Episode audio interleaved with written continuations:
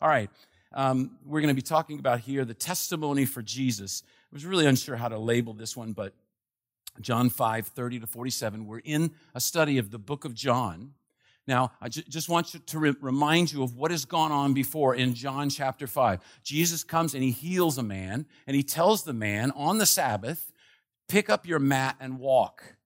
And the Pharisees get crazy over that. They get so angry. Why? Because you're not allowed to carry something on the Sabbath. It breaks the Sabbath law as far as they're concerned, even if it's just a mat. You know, and I told you, if he if he put the mat over his shoulders and fastened it with a bobby pin, he'd be wearing it and it would have been okay. See, that's how crazy they get about that. So then this man says, well, this guy told me to. And so they're, they're confronting Jesus. And what they're essentially doing, because they use the words, the words are throughout this, is they're putting him on, it's like a trial. It's just like a trial that's going on. They're putting Jesus on trial. Who do you think you are? How do you think you can do this? And so in the previous uh, parts of chapter 5, Jesus started uh, talking about who he thought he was. He talked about that he's the judge, that there's a judgment coming, that we have to be care, we have to understand that and, and function knowing that that is something that is there. Uh, they were trying to be the judge of him. And he's saying no. So, in essence, if you could imagine this, because sometimes this helps me to understand things. Imagine you're in a courtroom. This is a courtroom scene. So, there's going to be testimony, there's going to be indictments. And then there's going to be defense testimony that we've already seen the prosecution. They've got up and said, You break the Sabbath laws. That's enough for us to write you off. And so Jesus is going to call witnesses in his defense. But actually, and this, you know, uh, spoiler alert, he's going to flip it and suddenly begin to charge them with offenses. He's going to start laying indictments at their feet. So he's going to call witnesses for himself and then he's just going to flip it. It's, it's a very interesting thing. It's like if you ever you know, watch some of those courtroom dramas, you know, where, where suddenly in the middle of it, the, some, one of the lawyers gets up and says, Your Honor, we have received new evidence that my client did not commit this crime, but this man, you know, dun dun dun, like that. It'll be, uh, everybody's like, oh my goodness, never saw that coming, right? Even though it happens every time. All right? So these indictments are leveled at the Pharisees and the Jews who are listening. They're actually aimed at us also. And if we allow these things to just go by us without considering them, then, then we are doing our, the Word of God injustice, and we're doing the Son of God injustice.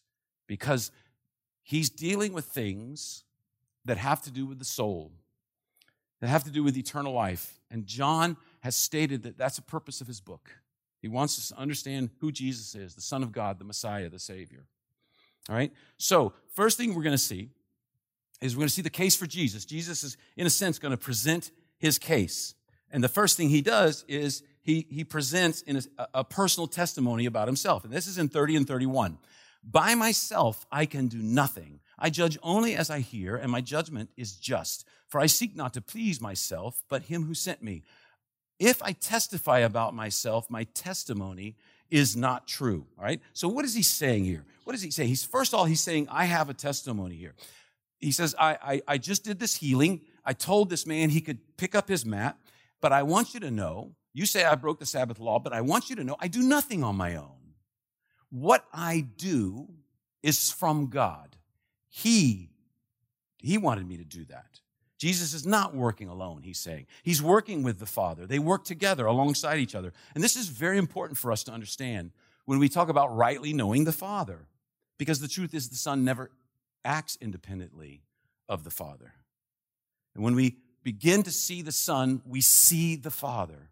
We understand the character of the Father when we understand the character of Jesus. If you want to know God, look at Jesus. And second, Jesus claims to be able to hear the Father's voice and apply and, and do what the Father tells him to do. He says, I, As I hear, I judge, my judgment is just. They're true, they're right, they're accurate, they're fair. And third, he's doing God's will. He's not seeking to do his own will. And there's a powerful application for us in this. Whose will are you actively seeking in your life?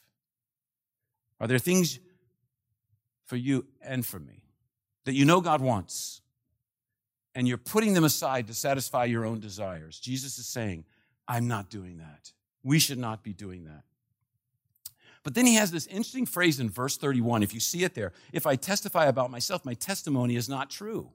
What does he say? He's saying, if I'm the only one who gives the testimony, it's not acceptable. In Deuteronomy, it, it, it, the, the Old Testament it makes it very clear. You have to have two or three witnesses for testimony to be accepted. And a person's own personal testimony is not the primary testimony. So Jesus says, look, you can, this is what I say about myself. This is what I'm doing. But I don't expect, I don't expect you to accept this testimony because this is my testimony concerning myself. So let me introduce some other testimonies. And so he's going to bring up four witnesses. First of all, he's going to bring up John the Baptist. So imagine, here we are. It's a courtroom scene. You know, for my first witness, I like to call John the Baptist. So here's this guy, he's got a big beard, you know, and he's coming up, John the Baptist. And, and so Jesus starts to talk, and he says this There's another who testifies in my favor, and I know that his testimony about me is true. You have sent to John, and he has testified to the truth. Not that I accept human testimony, but I mention it that you may be saved. John was a lamp that burned and gave light, and you chose for a time to enjoy his light. So Jesus is saying, first of all, he's saying, look, John said this about me. What John said is true. And, and at the end, in verse 35, he says, you listened to him. He was a lamp. He burned brightly. And you enjoyed that lamp. And, and we know from, from the testimony of scriptures that lots of people, John was very popular. Even, even Pharisees, they were going out to hear him because they considered him a prophet. He was acknowledged by the people to be a prophet and that his message was from God. And Jesus is saying, Did you listen to his message? Because what was his message? Prepare ye the way of the Lord. There is one coming who their sandal I can't even tie. There is one who is greater than me. And so they may, you know, just like a courtroom scene. John, what was your testimony about Jesus? And, I, and I, I'm paraphrasing John 1 now. Because they came to John and they said, Who are you? And he said, I'm not the Christ. They said, Well, then, who are you? Are you Elijah? And he said, I'm not. Are you a prophet? And he said, No.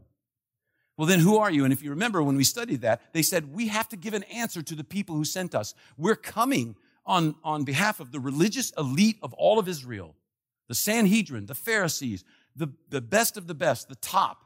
We speak for them. And please answer because we got to give them an answer, right? And so he said, This is who I am. I'm a voice crying out, prepare the way for the Lord.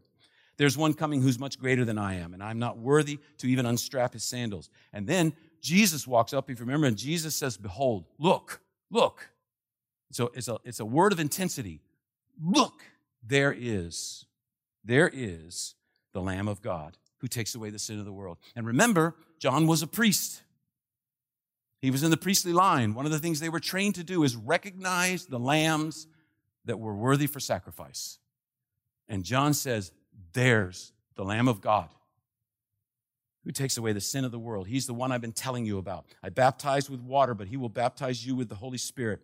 I have seen and borne witness, John said, that he is the Son of God. Now, John just gives this testimony. Jesus says, Look, this is what John said about me. This is what he said. You guys are asking me who I am? I'm telling you who I am. John was sent to prepare the way for the Messiah. And he's saying, Jesus is the Messiah. Now, Jesus says in verse 34, um, it's kind of interesting. He says, Not that I accept human testimony, but I mention it that you may be saved. What is he saying? He's saying, You need human testimony. I don't need human testimony. Not me personally. I don't need human testimony. But you do. Why? So that you may be saved. Very interesting thing here I think about is this is that Jesus is looking at his opponents. These are the men that hate him. These are the men who will ultimately kill him. And he's telling them, This is my concern that you will be saved. His heart is going out to those people, to his enemies. In the midst of this time where they are belittling him, where, where they are scoffing at him. And what is his concern? His concern is they come to know him. They come to have eternal life. Because he's saying, I am the Lamb who takes away the sins of the whole world. This, this is what love is. If you want to know what true love is, Jesus is the perfect example. In the midst of being accused, in the midst of being belittled and scoffed and scorned, he says, I don't even care about that. I want you to know me. I want you to have eternal life. And he's saying the same thing today to every one of us. To each of us, same thing. I want you to be saved. Because each individual has to make that decision. Each one of us is, is the one who's responsible for that. And if God has been showing you that need, don't put it off. It is the most important decision you'll ever make. His four witnesses the first is John the Baptist. The second witness, the second testimony, is the testimony of his works. He says, I have a testimony weightier than that of John. He says, okay, John, everybody loved him. John, they listened to him. This is what he was saying. He was pointing to me, but I got something bigger than that. For the works that the Father has given me to finish, the very works that I am doing, what I'm doing right now in front of you, testify that the Father has sent me. You consider John to be a prophet, and I am above him. And the things I do are that way. Particularly in view here is the idea of miracles. Because we have to remember what is the purpose of the miracles? The purpose of the miracles was not a show. It was not for people to go, oh my goodness, look. The purpose of the miracles was to begin to usher in the kingdom of God, to say, this is what I'm, this is what I'm about. They're not splashy displays. If you notice, Jesus does a lot of his miracles in the middle of nowhere. He does a lot of miracles where it's not a big deal for people to see. There's not that many people there. Why? Because that's not his point. His point is, we just sang this, thy kingdom come, thy will be done. I'm bringing up there, down here. I'm bringing my kingdom to this earth. What is my kingdom like? He says, my kingdom is shalom. My kingdom is that Jewish idea, shalom, is that idea of rightness and wholeness and peace with God and a healing to a sin sick world. That's what's wrapped up in that idea of, of shalom. And Jesus is saying that's what this is about. I turned water into wine at Cana. Why? Because I'm the bringer of joy. I healed someone. Why? Because I bind up the broken. I feed people, 5,000 people in the middle of nowhere. 5,000 men, I should say, in the middle of nowhere. M- more women and children also. Why? Because I give to those who want. I meet the needs of those who are hungry. I raise the dead. Why? Because I bring life to the lifeless. What is he saying? He's saying, My miracles point to what my kingdom is like. And I want my kingdom to grow. I want it to come and I want it to spread. That's part of why he's come and met us. He's come and worked in our lives so that we'll be, a, we'll be kingdom bringers. We'll bring healing. We'll bring joy. We'll bring life. We'll bring the good news to people who don't have it. You remember a while after this, John is in prison and he's struggling. And he asked Jesus, Are you the one or do we look for another? John said, I, I was the forerunner. I mean, was it you? Did I make, did I, is this, has this been a mistake? He's wondering. And Jesus said to his messengers, He said, Go back Oh, here it is. I got I put it up for you. See, so he replied to the messengers, Go back and report to John what you have seen and heard. The blind receive the blind, the lame walk, the blind receive sight, the lame walk. Those who have leprosy are cleansed, the deaf hear, the dead are raised, and the good news is proclaimed to the poor. He says, Go and tell them, what are those? That's from Isaiah 35 and Isaiah 61. It's two passages that he kind of melt, melded together. And it was two passages where they said, Here's how you know the Messiah has come. Here's what the Messiah will do. And Jesus is saying, My miracles are showing that. Here's what they do. It's a very poignant statement. These are the works. This is my testimony. I'm fulfilling the prophecy of the Messiah, John. It's interesting, though, it is very poignant because there's one line Jesus leaves out of that. John is in prison, his life is on the line, and Jesus doesn't repeat the line, the prisoners will be set free. Because he says, he's saying to John, John, you fulfilled your mission. You're done. You're not getting out of prison. Because part of John's thought was if there's another, I need to get out of prison so that I can be the, be the forerunner for whoever it is that I'm. And Jesus is like, nope, there's not another. It was me. You were right. You're done. And not long after, John received from the Father, Well done, my good and faithful servant. Because he gave his life for Christ. And so the works of Jesus, they testified to who he is, they testified of his mission on this earth. The third testimony is the testimony of the Father. Verse 37 And the Father who sent me has himself testified concerning me. See, over and over and over, Jesus is using, I'm saying, making a courtroom scene because he's using courtroom ver- words. He's framing it in this way for us. And so he's laying out his testimony, one thing, the next thing, now the third thing. He says, the third, my, my third witness is, is, is my Father. So it's the testimony of the Father. And, and this is this idea, it could be, it could be referencing when, when the Father spoke at Jesus' baptism. John doesn't record those words, but that must have spread like wildfire when it happened. But it also ties in with what Jesus is doing. If you remember in John 3, we looked at Nicodemus, and Nicodemus came to him and said, You do these things because the Father is with you. Only a person who has the Father with him could do these things. And Jesus is saying, Yep, that's what it is. The Father is with me. And so he's claiming the Father sent me. And that's a part of his, of his testimony. The, the fourth one is the testimony of the scriptures. Verse 39 You study the scriptures diligently because you think that in them you have eternal life. These are the very scriptures that testify about me.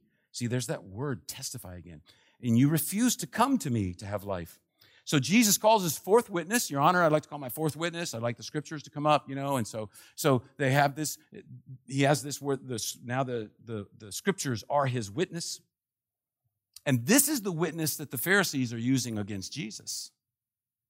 Because they're saying, You broke the law by healing on a Sabbath.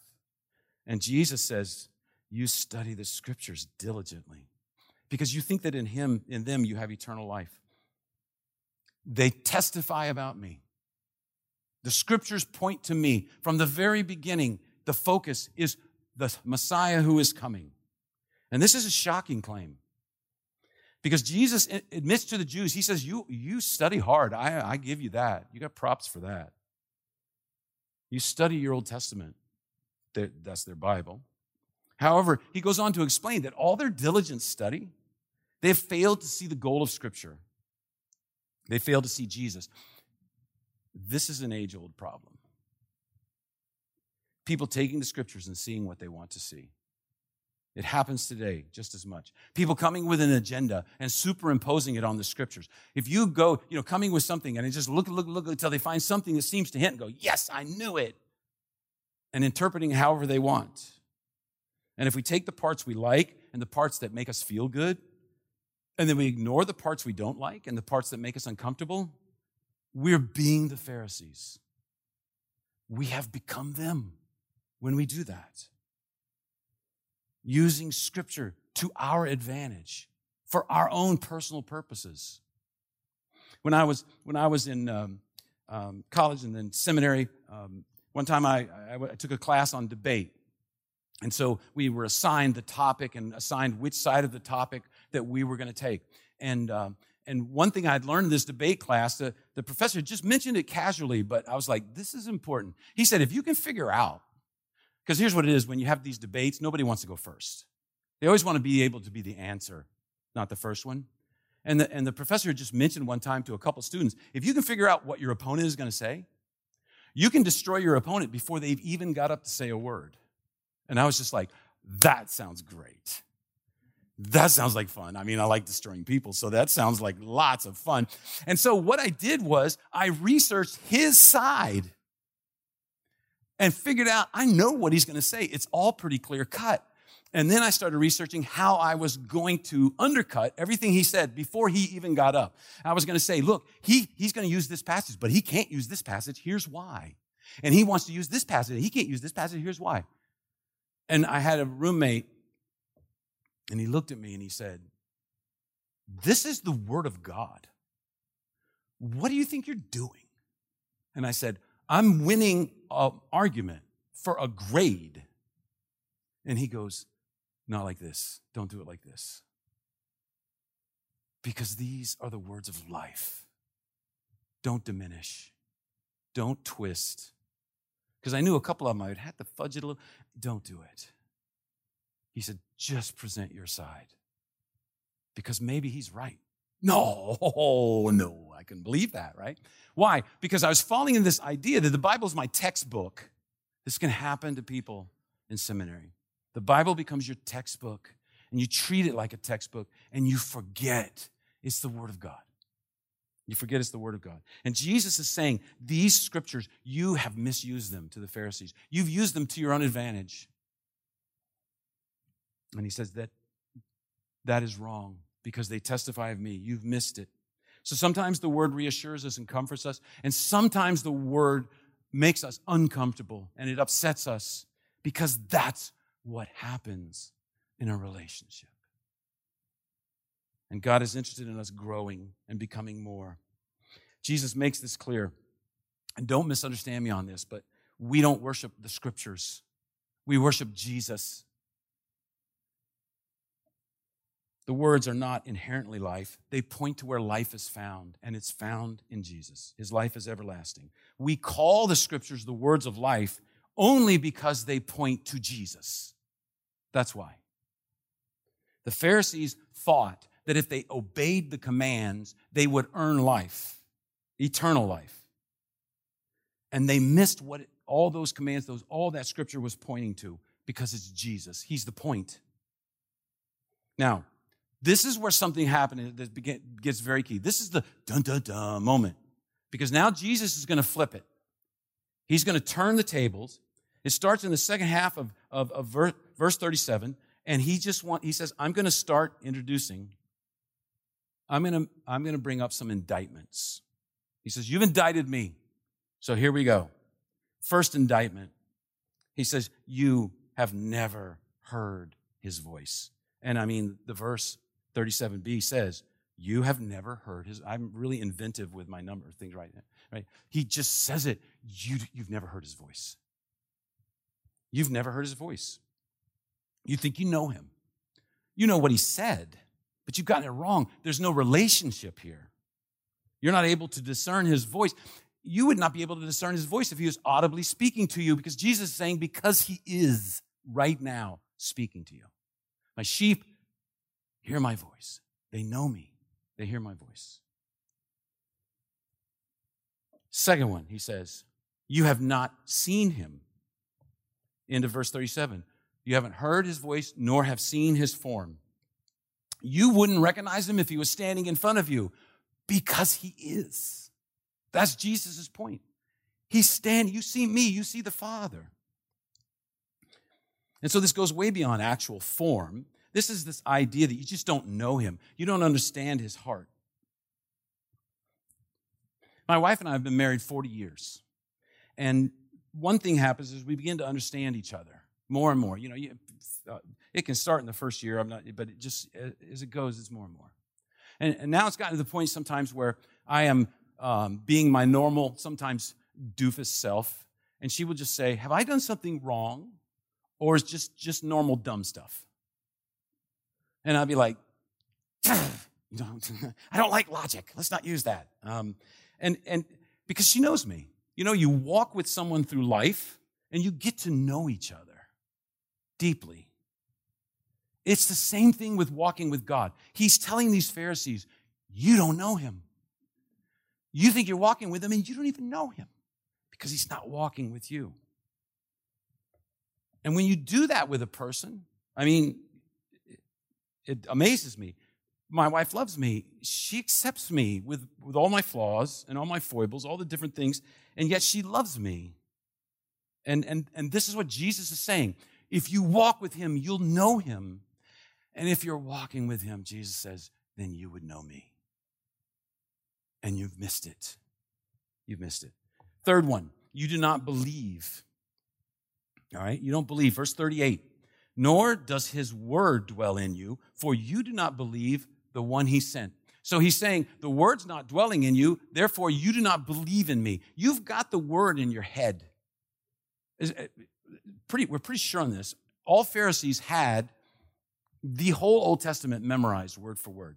Many Jews, I mean, part of the Jewish education, it was all based on memorizing scripture. So average Jews would often know huge portions of the word by heart, by memory. And oftentimes what they would do, and you will see this, you'll see this in scripture a lot of times, they would quote a part of a verse, maybe, and we just saw it, part of a verse and then connect it to another part of the verse so people would understand the whole, everything's involved in that. I don't have to quote all 12, all 12 verses. I quote the part of the first one, part of the, part of the 12th one, and you get everything in between. That's why I, I really think for most Jews, when Jesus said, my God, my God, why do you forsake me? When he quoted Psalm 22, they all knew the whole psalm. So that when he said that, that clued them into the, because if you read that whole psalm, it screams Jesus at you. And so Jesus quotes a part of it, and they all connect the whole thing. And so he's telling them, You guys are amazing. You've got it all memorized. He says, But you missed something. I wrote it. It's my word. It's not in your heart. It's not in your heart. So you, you do not know the love of God. Um, you've heard his voice. Here we go. Next one is, oh, oh, I'm sorry. Here we go. Next one is you do not know the love, you do not have the love of God. He says, I ex- do not accept glory from human beings, but I know you. I know that you do not have the love of God in your hearts. And, and verse 41 here seems to be the idea that Jesus does not need men to give him glory. The glory of men doesn't fulfill him or complete him. He has no need for it. In John earlier, we saw that we, as human beings, are glory grabbers. We were made for glory, and we lost it. We threw it away like an unwanted, you know, toy. We just tossed it. And we lost what we were made for. And so now we're glory, we're seeking glory, we're seeking meaning, we're seeking purpose, purpose in so many different things. And then Philippians 2 shows that Jesus is the opposite. He did not think equality with God a thing to be grasped. He was not a glory grabber. He was not like, I gotta have it, I gotta have it, I can't let go, I can't let go. And so he says, I don't accept glory from human beings. I love it in, in verse 42. He says, but, but I know you. I know you. And here's one of those times where in the Greek the tense is very important. It's, it's that, it's, that, um, it's that perfect tense, which is the idea of over a period of time, I've studied and I know you. I know your heart. The idea of a settled state of knowing based on past experience. The Jews often complimented and built each other, complimented each other. They built each other up in public, giving each other plaudits and glory. They loved to be seen giving and praying. And Jesus says, I'll have none of that. There's no love of God here. And it's shown in many ways. And if you read the four Gospels, you'll see the times where Jesus condemns the Pharisees. He criticizes. And the, the biggest thing, he, he brings them to judgment. I guess maybe I should say it that way, because they judged and condemned others. That's what they did. And so their condemnation and judgment was brought upon them by Jesus. Again, he's telling them, This is my concern that you would be saved. This is my concern that you would be saved. The fifth indictment is, You are rejecting me.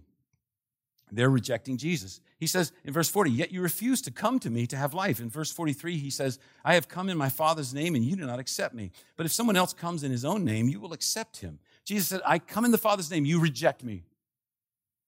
You're not going to say, You're refusing He's offering them life and they are refusing it. They're refusing to acknowledge the blessing of the Father on his life. He says, There have been others who have come. You're plenty, you're, you're, you're perfectly willing to listen to them when they, they come in their name. But I come in the name of the Father. And for that, you reject me. Because Jesus claimed this relationship, this intimate relationship with God. They could not tolerate him because it put him above them.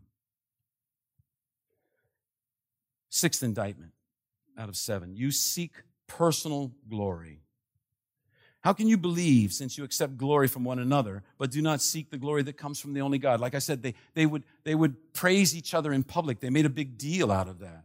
He says, So how can you believe? And that's, a, in a sense, a rhetorical question. He says, Obviously, you do not believe. You do not believe. Because you're seeking glory, honor, and praise from other people. He says, when you believe in me, then you move away from that. Wanting to hear well done from men often leads us to do things that are at odds with God. Wanting to hear well done from God often leads us to do things that are at odds with men. We have to understand that. Do not be, he says, he told him, do not be like the hypocrites. That word hypocrite is the Greek word they use for actors. And, and, and in a Greek theater, what happened was actors would wear masks. They'd hold a little mask in front of their face. That way, one actor could play multiple roles. And so they would wear that mask. And that word is for a mask wearer. When he says about the Pharisees, when he says to people about the Pharisees, don't be like the hypocrites, he says, don't be a mask wearer. Don't be like them. They love to be seen. They love to be seen doing very moral, very righteous things. You remember the one part where they're, they're leaving money as they go, and, and the Pharisee is making sure that each coin clinks very loudly as he drops in gold pieces. And Jesus says he, he wants to be seen, he wants the praise of men. And then he says these words that's so chilling to me, and that's all they get. That's all they get. Because I can do that. I can want to be seen. I've shared that before with you guys. I hate thinking about it. Going down the street with somebody who'd obviously gone away for a vacation and their grass was overgrown. So I pushed the mower down the street and I mowed their grass.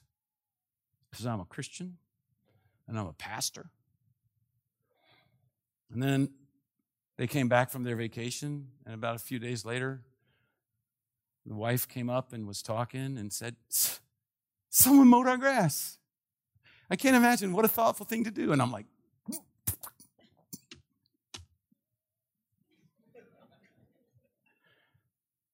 and I finally said, Well, I just needed mowing, so I thought I'd do it. was you. Oh, thank you so much. And it just hit me, almost like God was talking to me. That's all you get.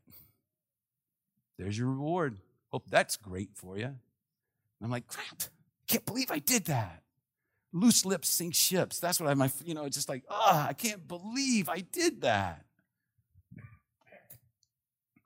Why? Because I was 100% Pharisee right then. Doing it so people would see, making sure someone knew. And Jesus says, You seek that. And so if someone goes, That's all you get. That's all you get. So he says, don't be like those hypocrites. Seventh one, you do not believe Moses, he says. Now, this is really kind of a big one for them because this is important to them about Moses. He says, but do not think that I accuse you before the Father. You're accuser. He says, when there comes the judgment before the Father, who's going to be the person accusing you? Your accuser is Moses, on whom your hopes are set. If you believed Moses, you would believe me, for he wrote about me. But since you do not believe what he wrote, how are you going to believe what I say? What does Jesus say? He hits them very close to home. Moses was so revered. He wrote the Torah, the most important books to them, the first five books. He is it. And he says, Moses is going to condemn you. You are in such trouble. There's a bigger court coming, and Moses is going to be your accuser. They were hanging their hopes on being accepted by God in their belief of acting out and working through and being doing the Torah. Jesus tells them that Moses and the Torah pointed to him, and they're rejecting him. They were so concerned with the particulars of the law that they missed the point of the law. They were so concerned with being religiously correct that they missed what God was doing. We talk about this a lot. Man, I don't want to be so wrapped up with being correct on something that I miss what God is doing because that's where life is. So, four quick thoughts just to think about that this passage, I think, points to in a very, very particular way.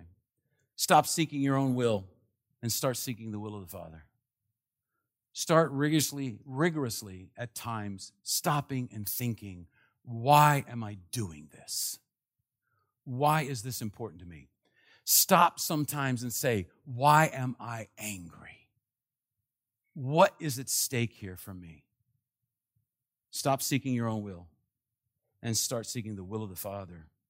Be willing to submit to what He wants, whether we like it or not.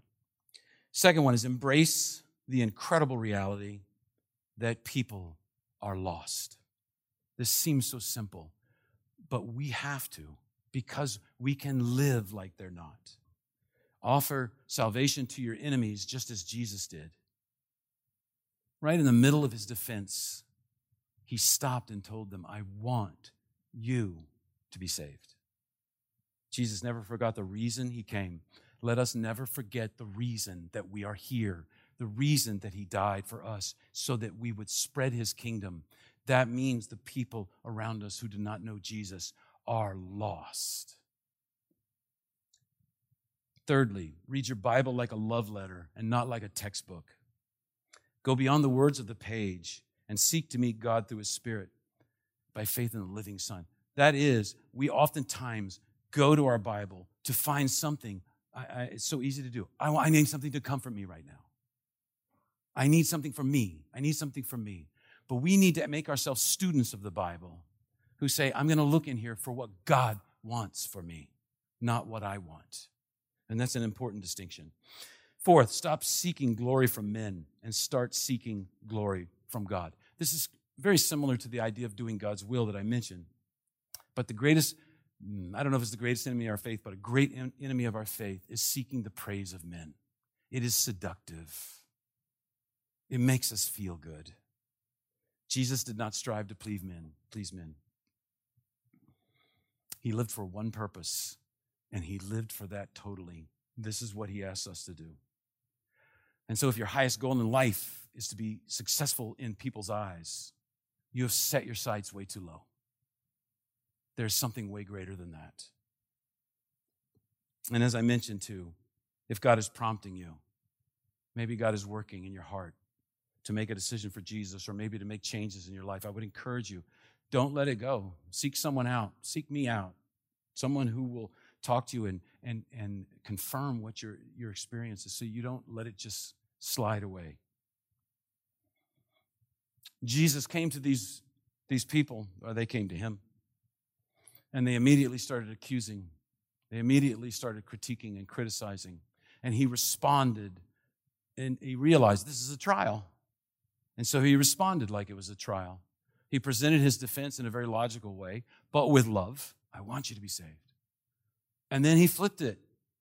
And he said, Since we're indicting people, let me just go through seven.